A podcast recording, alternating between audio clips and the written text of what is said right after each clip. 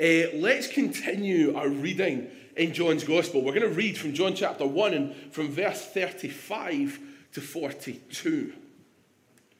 Jesus calls the first disciples. And the next day again, John was standing with two of his disciples. And he looked at Jesus as he walked by and said, Behold, the Lamb of God. The two disciples heard him say this, and they were and they followed Jesus. Jesus turned and saw them following and said to them, What are you seeking? And they said to him, Rabbi, which means teacher, where are you staying? He said to them, Come and you will see.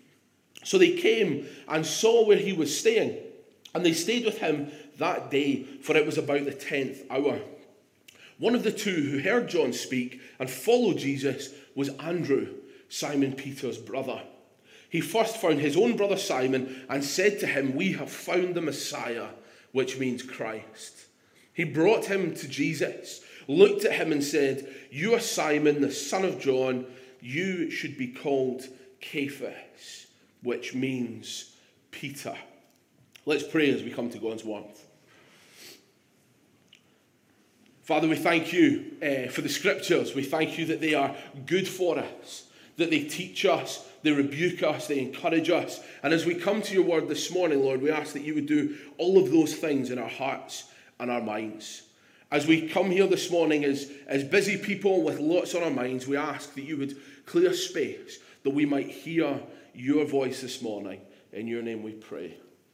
Amen. I just want to put a slide up that I had up last week that a couple of folks have said they didn't feel was up for long enough. Uh, this is the idea of the lamb that we looked at last week. I kind of wish I hadn't so that I could go into it today because I love it so much.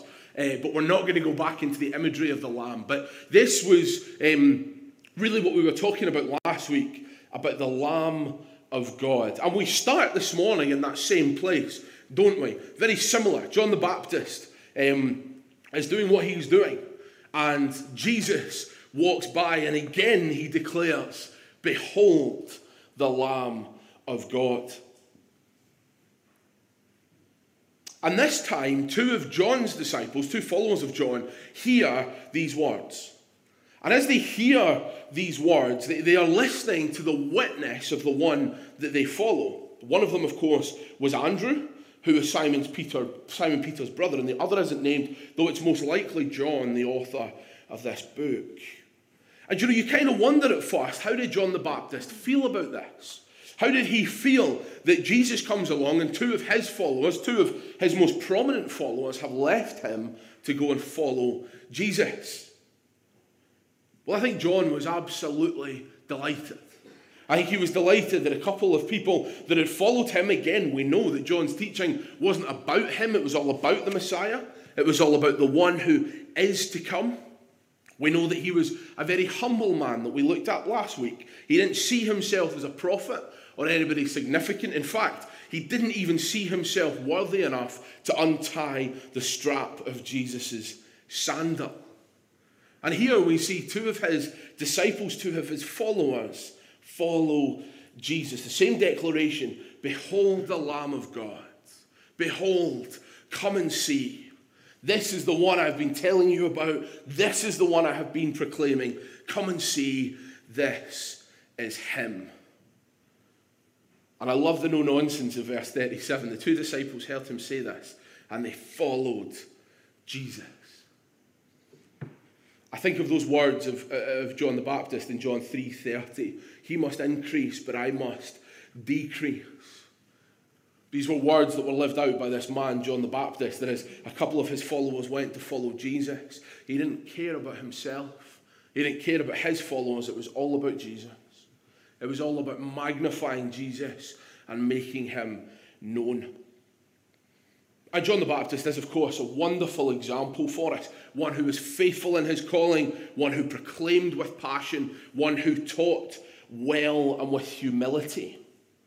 But there's maybe something a little bit unrelatable about somebody like John the Baptist for us, because most of us aren't called to stand and publicly declare the Word of God. So I want to focus on somebody in this story that I believe is relatable for each and every one of us. And it is an example of personal evangelism, really the first that we see uh, of personal evangelism from the man that is Andrew. And I want to take some time this morning and we're going to focus on this first disciple, this man called Andrew. So let's start in the obvious place. Who is Andrew? We don't really hear much about Andrew in the scriptures. We don't know a huge amount about him. We know that he was one of the first disciples, that he lived in Galilee, that he was a fisherman, and he was behind the scenes kind of guy. He was so much of a behind the scenes kind of guy that he is literally known as his brother's brother.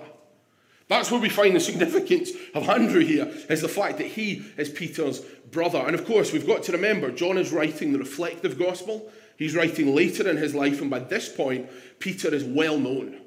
Andrew probably isn't so much. So, eh, for people to hear Peter's brother, they instantly know who you're talking about. But clearly, if they just said eh, Andrew, there wouldn't have been much understanding of who that was.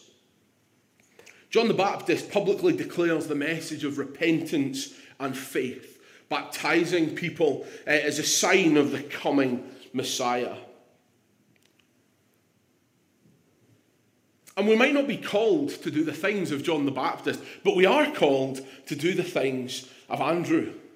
And in fact, the church needs more Andrews. And I hope this morning we will be challenged in our own lives to reflect on how we might become a little bit more like Andrew.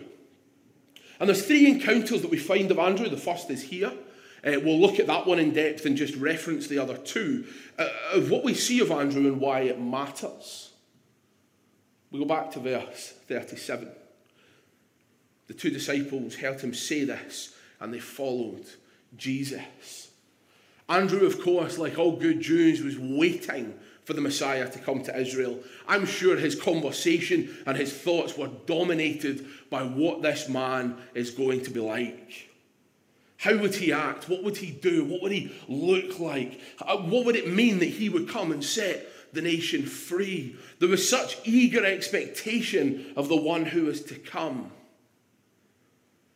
And it is on this day that Andrew proclaims, We have found the Messiah. It is like all that expectation of the one who is to come is now here. We have found him. Do you notice in verse 38 we have the rabbi, we have the teacher. And then in verse 41 we have the Messiah. This is the real deal. This is Him. And I imagine now, Andrew has found the Messiah. The things that he has spent his life waiting for have been fulfilled. And I think he finds that place of just complete excitement of, oh my goodness, who can I go and tell the best news that I've ever heard?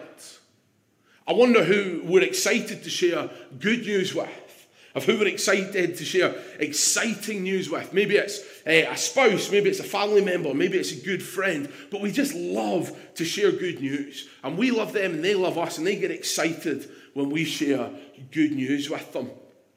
But I imagine Andrew being something like, you know, I was sitting with this guy, John the Baptist. We were sitting by the River Jordan. I was just listening to him. And this man called Jesus comes, and John tells me to behold the Lamb of God. So I followed him. And I went and I listened, and he talked. He talked all evening. We just listened to Jesus. And he's saying to his brother, Look, you're never going to believe it. But I've discovered the Messiah. I've discovered the one we've been waiting for. An utterly life changing event verse 41, he found his own brother Simon. Uh, he first found his own brother Simon and said to him, We have found the Messiah. Andrew goes and spends time with Jesus. The first thing he does is goes and finds his brother. And all of this excitement of this discovery that Andrew had made, he invites his brother, Come and see. Come and see Jesus. Come and see the one that you have been waiting for. And apparently, Simon drops everything that he is doing and he goes to investigate this Jesus. And at the end of the conversation, Jesus gives him a different name. Andrew becomes the first in a long line of people who really set the example for us that the most common and effective way of evangelism and of sharing our testimony is sharing the good news friend to friend, brother to brother. Andrew brought his brother to Jesus. He may have had to go out of his way. He may have had to have waited until he finished work. Who knows? But it was so important to him that his brother knew the good news. And he had courage to go and tell his own family member. Isn't it true that for us, the hardest mission field of all is our families? Why is that? Why is it so difficult for us at times to, to minister and share the good news of Jesus with our family? Often it's easier when we, we speak to people we maybe don't know.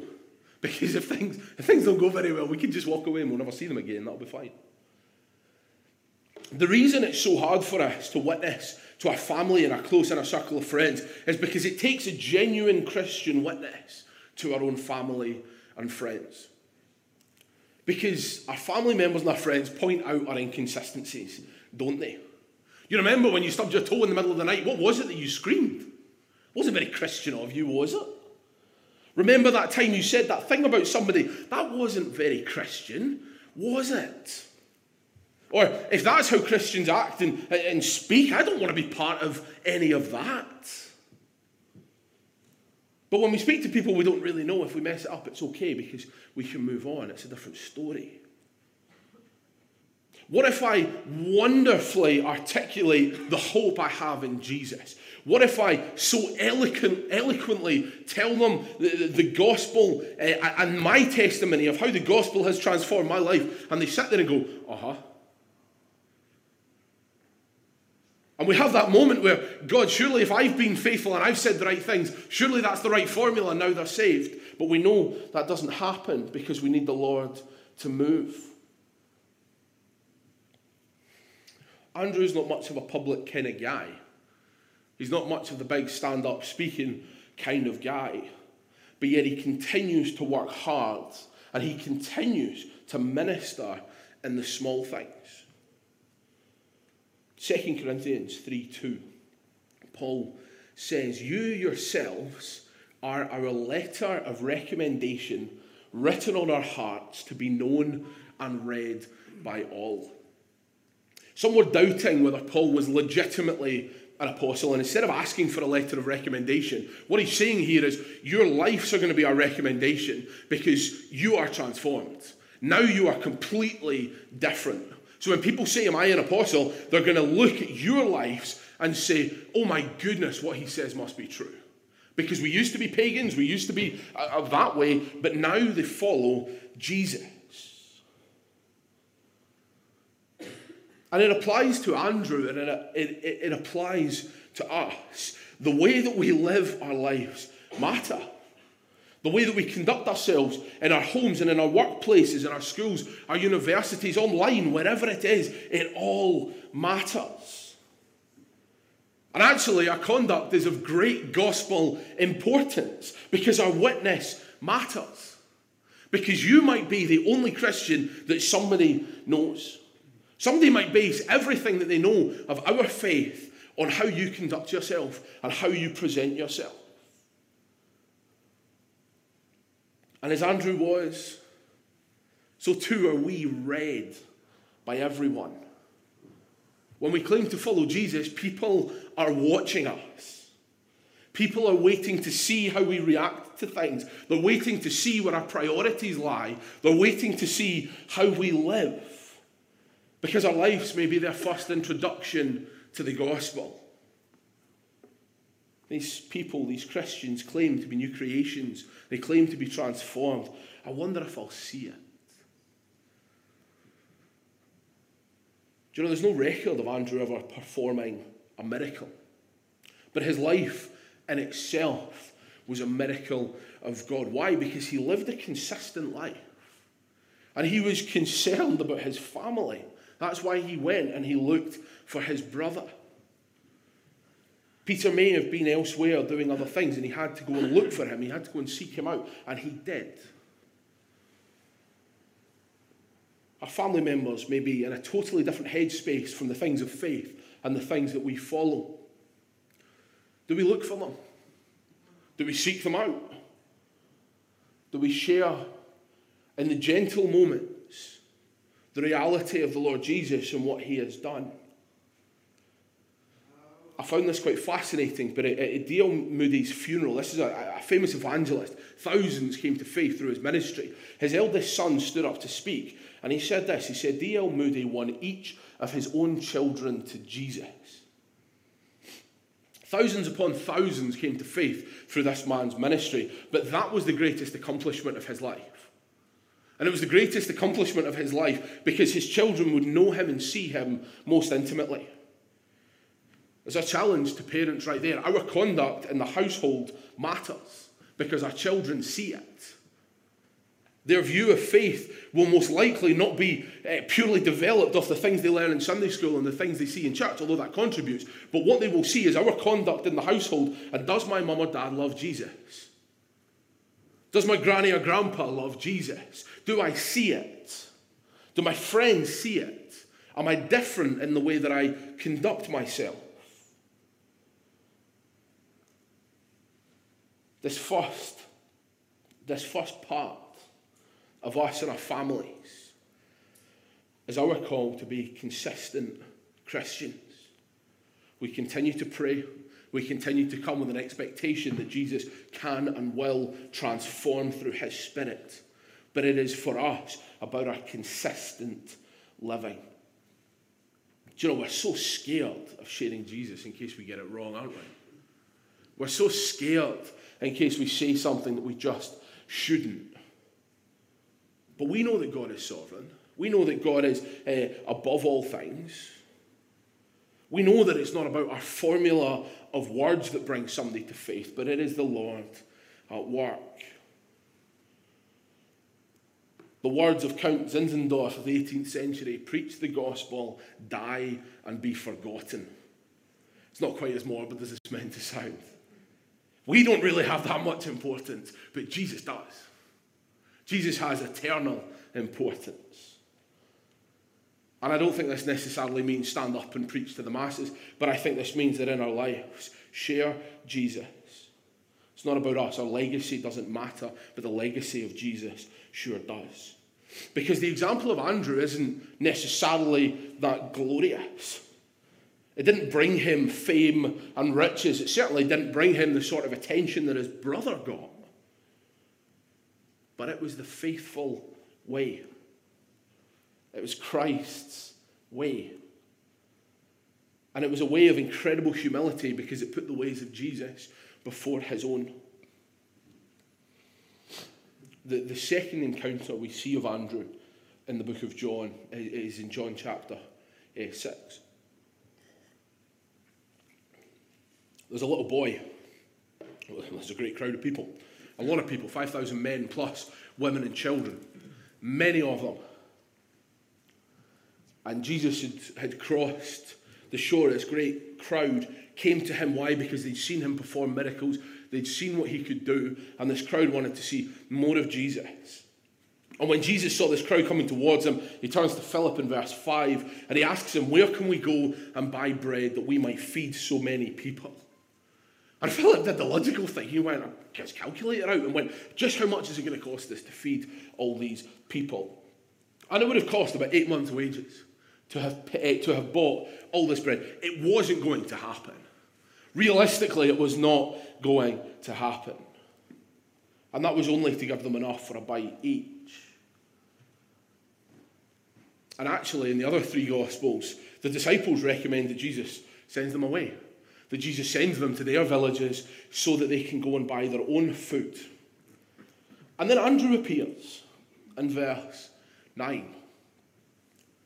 Andrew appears with what must be, if you were there, the most ludicrous suggestion that has ever been made. There is just thousands upon thousands of hungry people.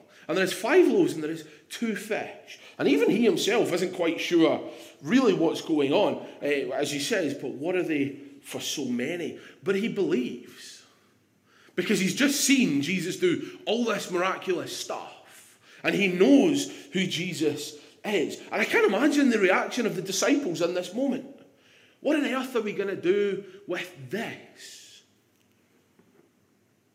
But you see, Andrew believed that no gift was insignificant in the hands of Jesus.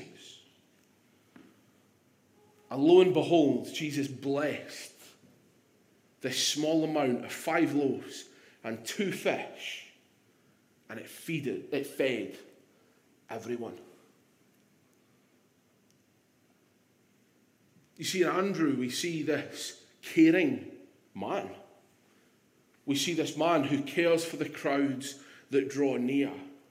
And we learn that offering what little we have, what little he could resource from this little boy. We often think, don't we, I don't have much to give. Well, actually, you do. And you have a purpose in the body of Christ.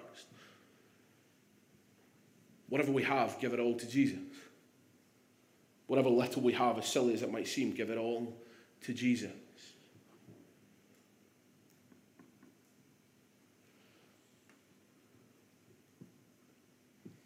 Sometimes we just need to take a bit of a leap of faith, don't we?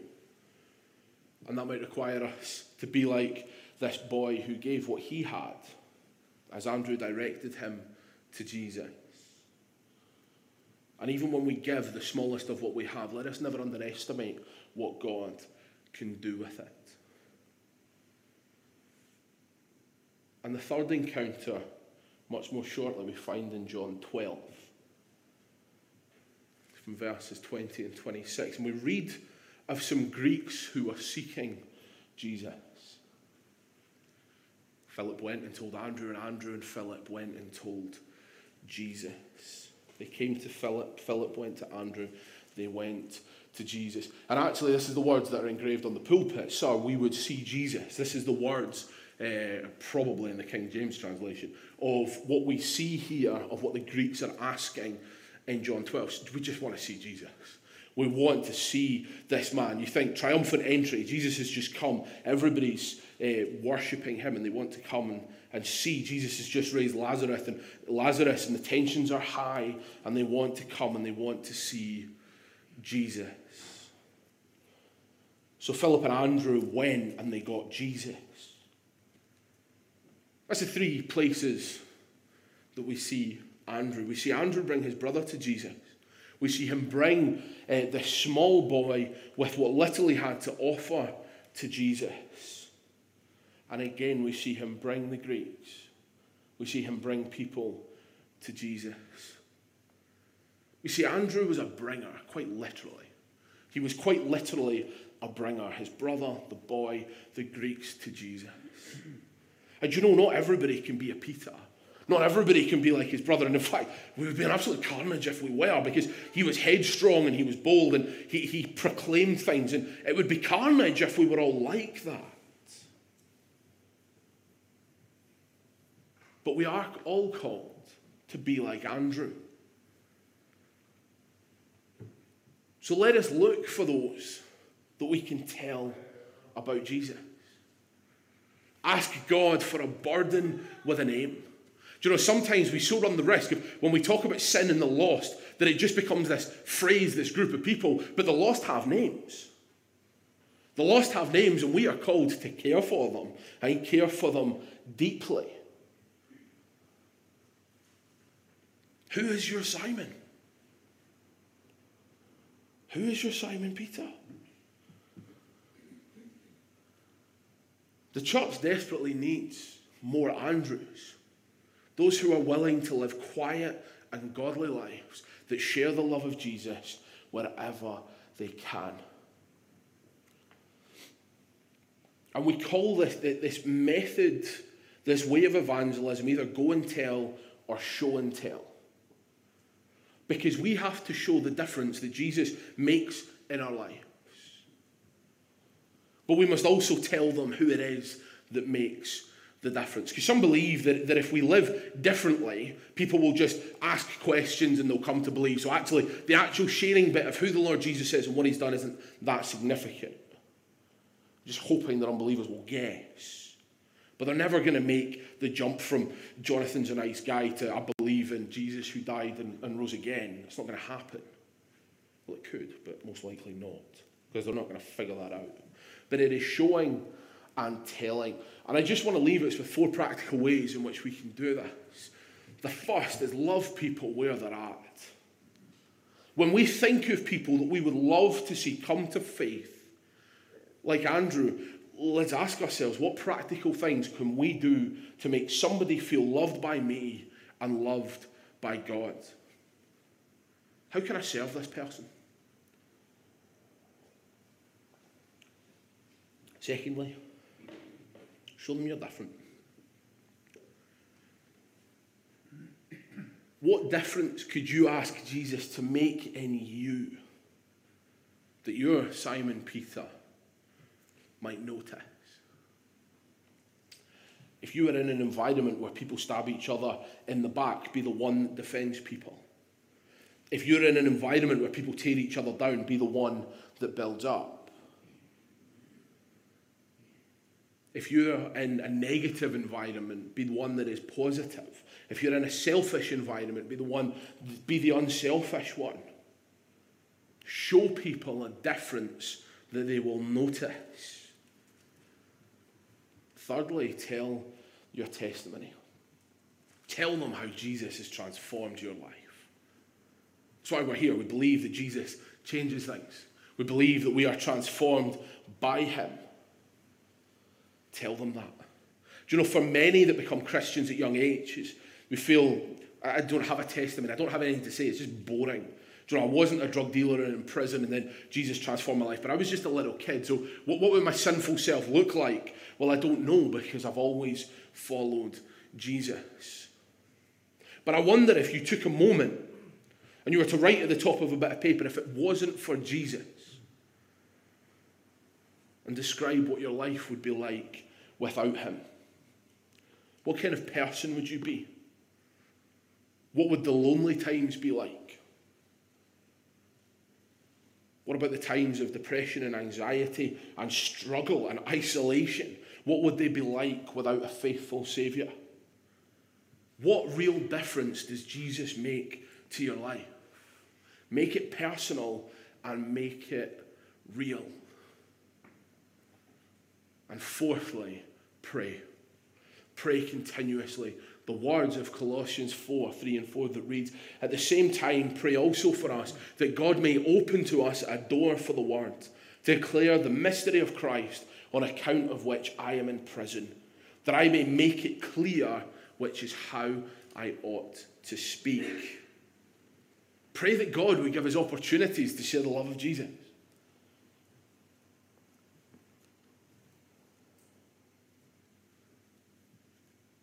Pray for boldness as He opens those doors. Secondly, pray that as the Lord opens those doors, that whoever we speak to, their hearts may be open. Lord, would you have their hearts ready to hear the good news about you? So when they hear about you, as Simon Peter did, they believe. And thirdly, pray for wisdom as we speak. Lord, open my mouth. Give me courage to say what I need to say. Give me the right words. Give me the right approach to use. Show me. Because in the moment I'm nervous, I'm not sure what to do, I don't know how to do this. But Lord, would you give me wisdom? Would you help me to articulate my faith and what it is that I believe and why I believe that Jesus Christ is so important? That is our example this morning of Andrew, the one who was faithful the one who brought the small things to God and the one who cared deeply that people would come to see Jesus. And my prayer and my hope is that that burden that Andrew had for the gospel and those drawn near might too be the message of our lives and will be the message that is known as the primary message of the church. Behold the Lamb of God who takes away the sin of the world. Let's pray.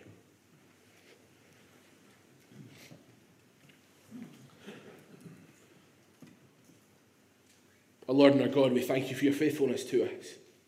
We thank you that from uh, when, when Christ first came into this world, we see him drawing people to himself. We see your people faithfully believing in Christ and drawing others near.